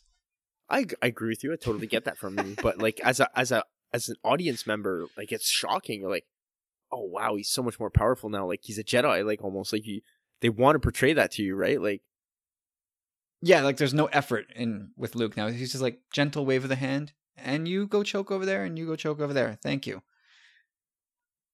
Um, yeah, my I think my favorite moments are also out of Jedi, and I, I, I spoke about it a minute ago in Dave's question. Um, throwing away his lightsaber. Like that's my- this is my runner-up moment, but throwing away the lightsaber and saying I am I am a Jedi like my father before me. Like that carries so much more weight now. Uh, you know, I guess I, I guess after you see Order 66 and the, the the Jedi completely stamped out to hear Luke proclaim that I am a Jedi. Like that just must burn Palpatine. It must like chaff his ass so bad. he's like, I thought you, I thought I wiped you guys out. God damn it. But I well, in, in Palpatine's mind, he's like, ah, okay, I guess I have to cook this guy too. Um, so that's that's my runner-up moment. But my favorite moment, I think, is um, Luke talking to Vader on Endor. You know what I mean? Like when he when he's he's unarmed, he's given himself up to Vader. He gives him his lightsaber and everything. Well, the officer does, yeah, but like Luke, here's Luke unarmed, appealing to Anakin to come back. Like, come with me. Like, in both of these moments, it's it's Luke unarmed, face to face with Vader and the Emperor. You know what I mean? Like that's Yeah. that. And he holds his own. Yeah, you're right. Those are two very very courageous moments with Luke, and You want this? but both in in both cases, it's it's yeah, Luke. uh, You know, in one case, it's outright defiance to the emperor, and in the other case, it's it's you know, begging his dad to come back. Like, and and again, he's unarmed, and he's he's th- this is this is the way he's he's approaching it. Which Well, he's always had the the Stugats for that. Like, look at Empire too. He's like, sorry, Yoda, bailing on my training. My friends will need me. Like, no, this isn't right. Like, But that was that was way different, right? That was I'm strapped with my blaster, I've got my lightsaber, I'm out of here. I'm going to go kick some ass. This is I'm laying down my weapons and I'm going to try it. I'm going to try and talk you guys down. oh, for sure. He's. I, I got you. That that's pretty much my number one scene. I would think. Like looking at Luke, like that's his moment. Yeah, I, I you know, only in later years do you come to realize that Luke's bravest moments are are done while he's unarmed. And you could I guess you can extend that to a, a, a literal interpretation in Empire. Like Vader's God. come with me. It's the only way. And rather than do that, Luke just drops off the edge of that of that uh, gantry and just whatever happens happens. Like that took some some some balls too. we we touched on a lot of the significant ones. I would think like you you want to speak about Empire, but in Empire again, he's like, you know, he's kind of the loser in the, that battle and facing the truth, and those are great. One of my favorite moments in all of Star Wars, but maybe not my favorite Luke moments. Like he kind of just gets his ass handed to him throughout that whole film. Wampa, Yoda, Vader. Oh, it's a, it's the whole movie is humble pie for Luke. Yep. But uh, then you see him again, Jabba's palace. Gets in there, he's just like, whatever. Like, I choked your guys out. I got in here, no problem. I took down your Rancor. Now they got them on the skiff. I took out And- all your, your entire army of thugs. Yeah, like that's amazing. Even the force kick. I don't know if you ever saw that. the one that never actually touches the guy. yeah. Either way, just that salute to R two. That whole scene, so cool. Kus Numa. Yeah, It's uh, like- well, I, I- yeah. The, the first time you see that, when you realize how far Luke has come from the kid who was overmatched against Vader to, I'm taking care of everything. Yeah, You're looking at the binary sunsets boy, and now you're looking at this dude all dressed in black. Like Confident, even Han's like super confident. Like the last time you saw Luke, of grandeur. the, yeah, the, the last time you see Luke, he's anything but confident. He's just had his tail kicked, and now here he is, you know, fully ready to take on whatever challenge. So yeah, that's that's a, that's definitely a, a a whole great Luke sequence.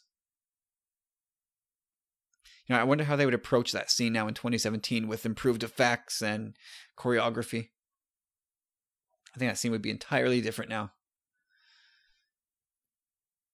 But Katie, I you know considering this is the the first in a series of questions, I am definitely looking forward to what you've got next. Going to be I cool. just, I just I just got a text from Kigo. Oh no. Oh yeah. Well, it's nothing really Star Wars related. It's kind of funny. okay. I sent him I sent him a message yesterday at five five forty four a.m. my time, saying, "My wife had some girls over tonight and they kept me up all night. It's almost six a.m. Let me tell you, if I did that with my boys, my marriage would be over. Hashtag double standards." And he just wrote, "Ha ha ha,", ha," with some beers, you know, in hand. And now he just texts me saying, "Hey, remember sending me drunken love texts at four a.m." uh, loose slips, Corey. Be, just be careful, man. hey, whatever. it is what it is. It's true. I'm not lying. I wanted to go to bed. Just, just um, you know, keep a very tricky password on your phone. That's all I'm going to Yeah, say. zero, one, two, three, four, five. That's incredible. All right, let's wrap up the show here with with Jeffrey. Jeffrey usually throws us a softball to close, uh, close out the show, but not not so today. Um, so Jeffrey says, "Hello, my friends. Got another hypothetical for you. How do you think the Skywalker story would have gone if Anakin would have never turned to the dark side?" Sort of a question that is impossible to consider. But let's let you know, just for fun, Corey, we're gonna do it. So, what do you think? Do you want you want me to lead this one? Yeah, how about it, man. All right. So again, it's so tough to think about how how does a story go where Anakin doesn't go dark? Because like there's that whole moment, right? Like the moment where he chops off Windu's hand. Like the choice he makes, like I need to save Palpatine. He knows how he knows how to uh, uh keep Padme from dying. So I, at all costs, I'm going to protect him even though he might be the biggest piece of crap ever. Uh, so I don't know, like let's say Anakin chooses a, a different path, a slightly different path in that moment, and just merely blocks Windu's killing blow. But even at that, like it would it would have taken an extraordinary moment of clarity that Anakin almost never seems to have for him to put his selfishness aside for the good of the galaxy. So and, and that's what That's not true. Like I, I think at one point, if well, Pat, Pat, both of them very committed to their duties. Padme more so, I would say, because if Padme were to come to him and be like, Anakin, like, take me away from all this, let's just leave. Like he'd be like, yeah. like I know this place called Mortis. Well, didn't she try to do that? She, yeah, but at that point it was already too late. No, like when when she's brushing her hair out on the balcony and didn't she wasn't she talking about like going to raise the kids? Yeah, but at that point like again it was too late, you know? But why? Like cuz he had already started down the dark path. So where is the start of the dark path? when he's having dreams of his mom. and then he ends up slaughtering an entire village. well, it's it's still we we have to come up with a story where Anakin never turns to the dark side to in order to save Padme. It seems like that's that's an impossible scenario. But anyway, how about this? Watto's dice doesn't go the way Qui Gon thinks. He stays with Shmi. Hmm. Mm, is Palpatine aware he's there? Mm, no, because it's to, in my opinion, Palpatine's not even aware he's there in the Phantom Menace. Well, it's it's like it's just a coincidence. Says, uh, we're gonna, we'll watch your career with great interest, right? Exactly. It's like the wills of the Force playing in the favor of the Sith. Like he's like, mm, everything's coming together now. Everything's coming up, Sheev. Yeah. He's like, I've seen this before. Well, see, I'm I'm stick I'm going to stick with my scenario in Palpatine's office. Just that moment, it's that crucial moment where Anakin has to make a choice. Like Palpatine tells him, "You must choose." Right? Like he, his face is all getting turning in, into like classic Sith form. And Anakin doesn't know what to do. Like he had, he had time to kind of think about it, but then um Wind, Windu goes to, to kill Palpatine and, and, and Anakin chops off his hand. But let's say he doesn't do that. Let's say, I don't know, he force pushes Windu or he just blocks the lightsaber. Like there would have needed to have been this bolt of lightning to Anakin's head going, oh my god, like what is going down here? What am, what am, what am I doing? So I, I don't know if it's even possible for that moment to have gone any differently, but just for the hell of it, um, let's just say that they come to their senses momentarily and decide, okay, I like Palpatine is has been messing with my head the whole time. What do they do next? Like we we know that they can't arrest Palpatine because Palpatine's not going anywhere. He's he's he's in everybody's pockets, and He's never. That was for Matt Kigo. I just sent him a message. I was like, Listen to this. I still wouldn't. I have no idea why you'd be drinking beers at midnight. You know, when you have to go to work in like six, eight hours from now. It helps me sleep. I'm pretty sure scientifically that is not possible. But anyway, um, yeah, I don't know. I think everything rides on how the Jedi manage their next step with Anakin. Because, like I said, like Palpatine's not going to jail, not even for a second, and he's probably still going to say, he's probably still going to put Order sixty six into effect. Like, there's no reason why he wouldn't do that. Like, the Jedi are still out in the galaxy fighting. There's nothing from that stops Palpatine from saying, "Hey, the Jedi just tried to kill me." Um, Order sixty six, and all the Jedi out there still get killed. So I don't know, like the whatever Jedi are around with Anakin, so Mace Windu, maybe they get Padme roped in and Obi Wan and say, "Listen, guys," well, Obi Wan's on Utapau. They have to have some kind of intervention, major intervention with Anakin, and say, "Fine, we the secret is up. You guys are are a couple. I don't know, like we we need to get you out of here because uh, Sidious has his hooks into you, and we can't have that. You're the prophesized one. You cannot be a part of his plan. So just take your wife. Let's all go. You know what I mean? Or maybe Yoda. Here, here's something cool. Uh, Yoda pulls a rabbit out of his hat, and we know that he's been communicating with Qui Gon. and maybe he realizes that okay, the only guy that uh, Anakin hasn't listened to us since day one. I'm going to put him in touch with Qui Gon. He will listen. And so that, that, there's maybe one way to get through to Anakin, get Qui Gon to do it. Um, I don't know. They maybe give him his, his outright release from the Jedi Order so he can go just be at peace with his family? Padme will be safe, their kids will be safe, and just go far away from here. Don't know. What do you think? Are, you, are you even are, you, are your eyes glazing over now? Yeah, kind of. there, that's a it's a lot to to think about. Like to me, honestly, it always boils down to. Mm, Kyle's gonna say this is really lame, but it's the wills of the force, and at that time, everything was coming up dark side. So like they were just on a roll, you know. Like it's the way the things. It's almost like a time travel in a way. Like when there's things are gonna happen, and they're gonna happen at one point, no matter what. Like Skynet, kind of. Well, like I know, I know. That's like we said at the beginning. We, this, it's impossible for this scene to have gone any differently. Like it's all this is all nonsense now. No, but I'm not talking about even that scene. I'm saying that even if Anakin were to say in Attack of the Clones, like after he got his arm lopped off, like, "Hey, Padme, let's get married and and get the hell out of here," you know, like let's go move back with. uh Let's go move in with we'll uh, with the, Owen and, the, and the Beru. yeah, yeah. The Lars residence. Well, he, he yeah, he's gonna go move in right to the place where he hates with all that sand. For his family, yeah.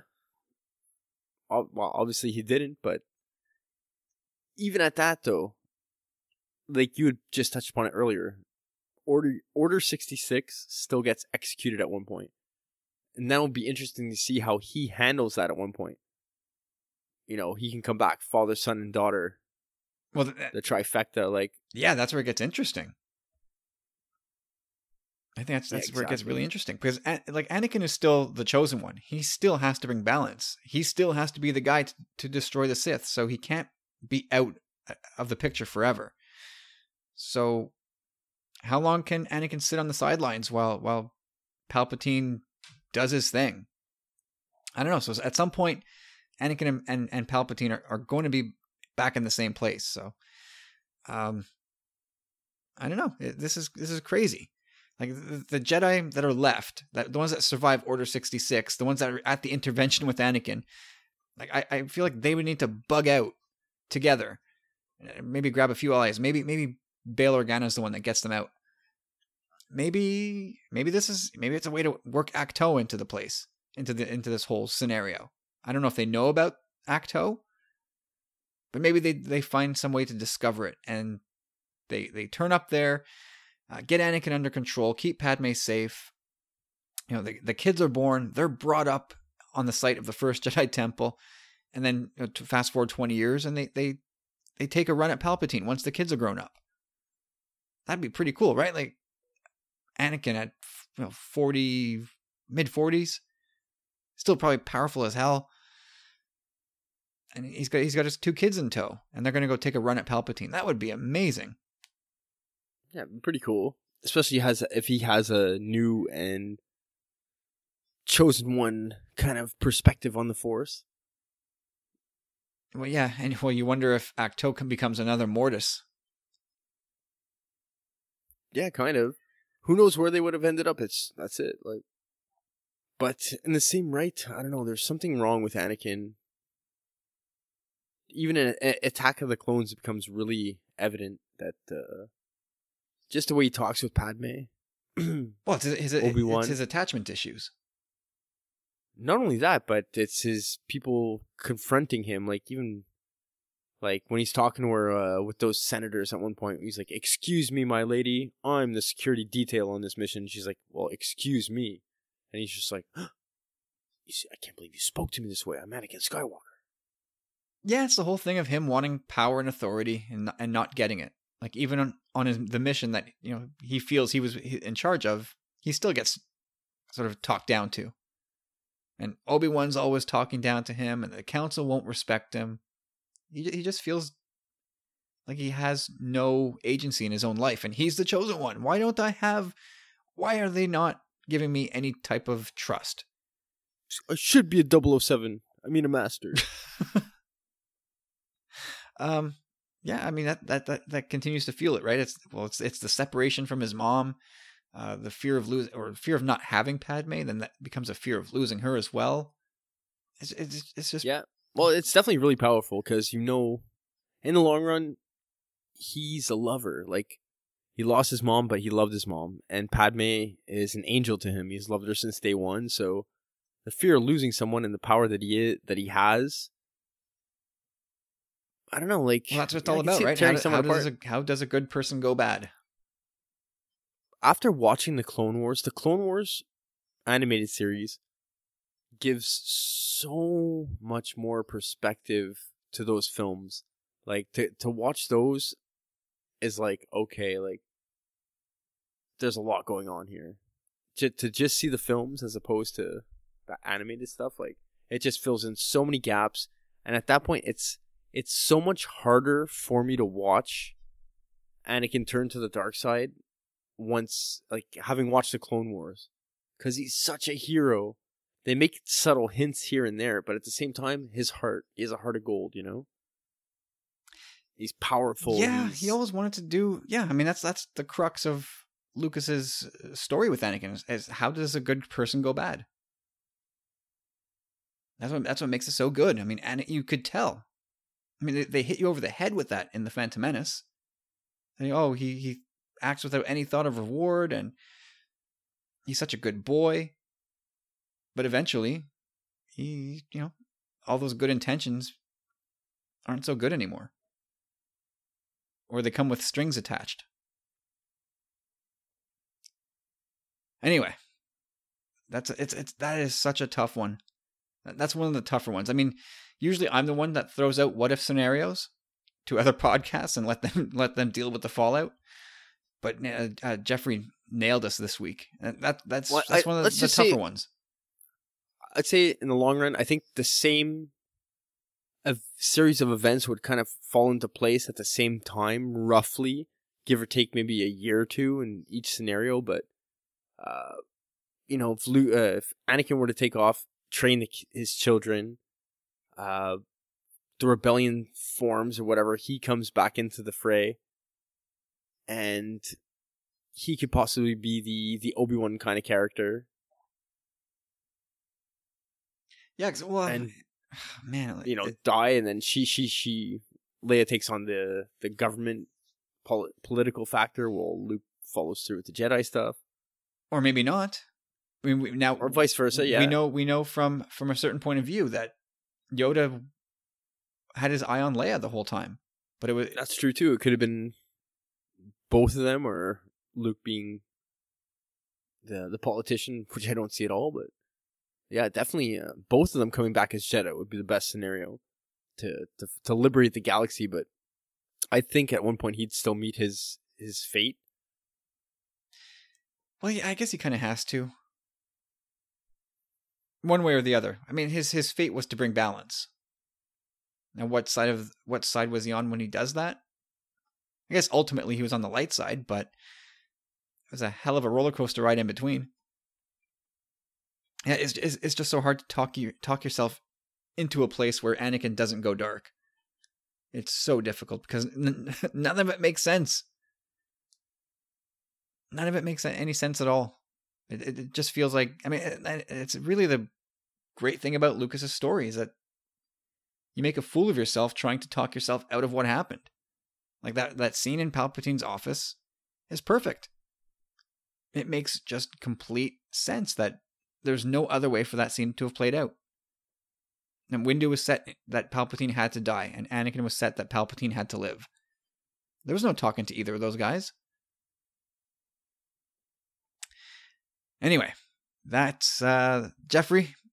That's a tough one, man.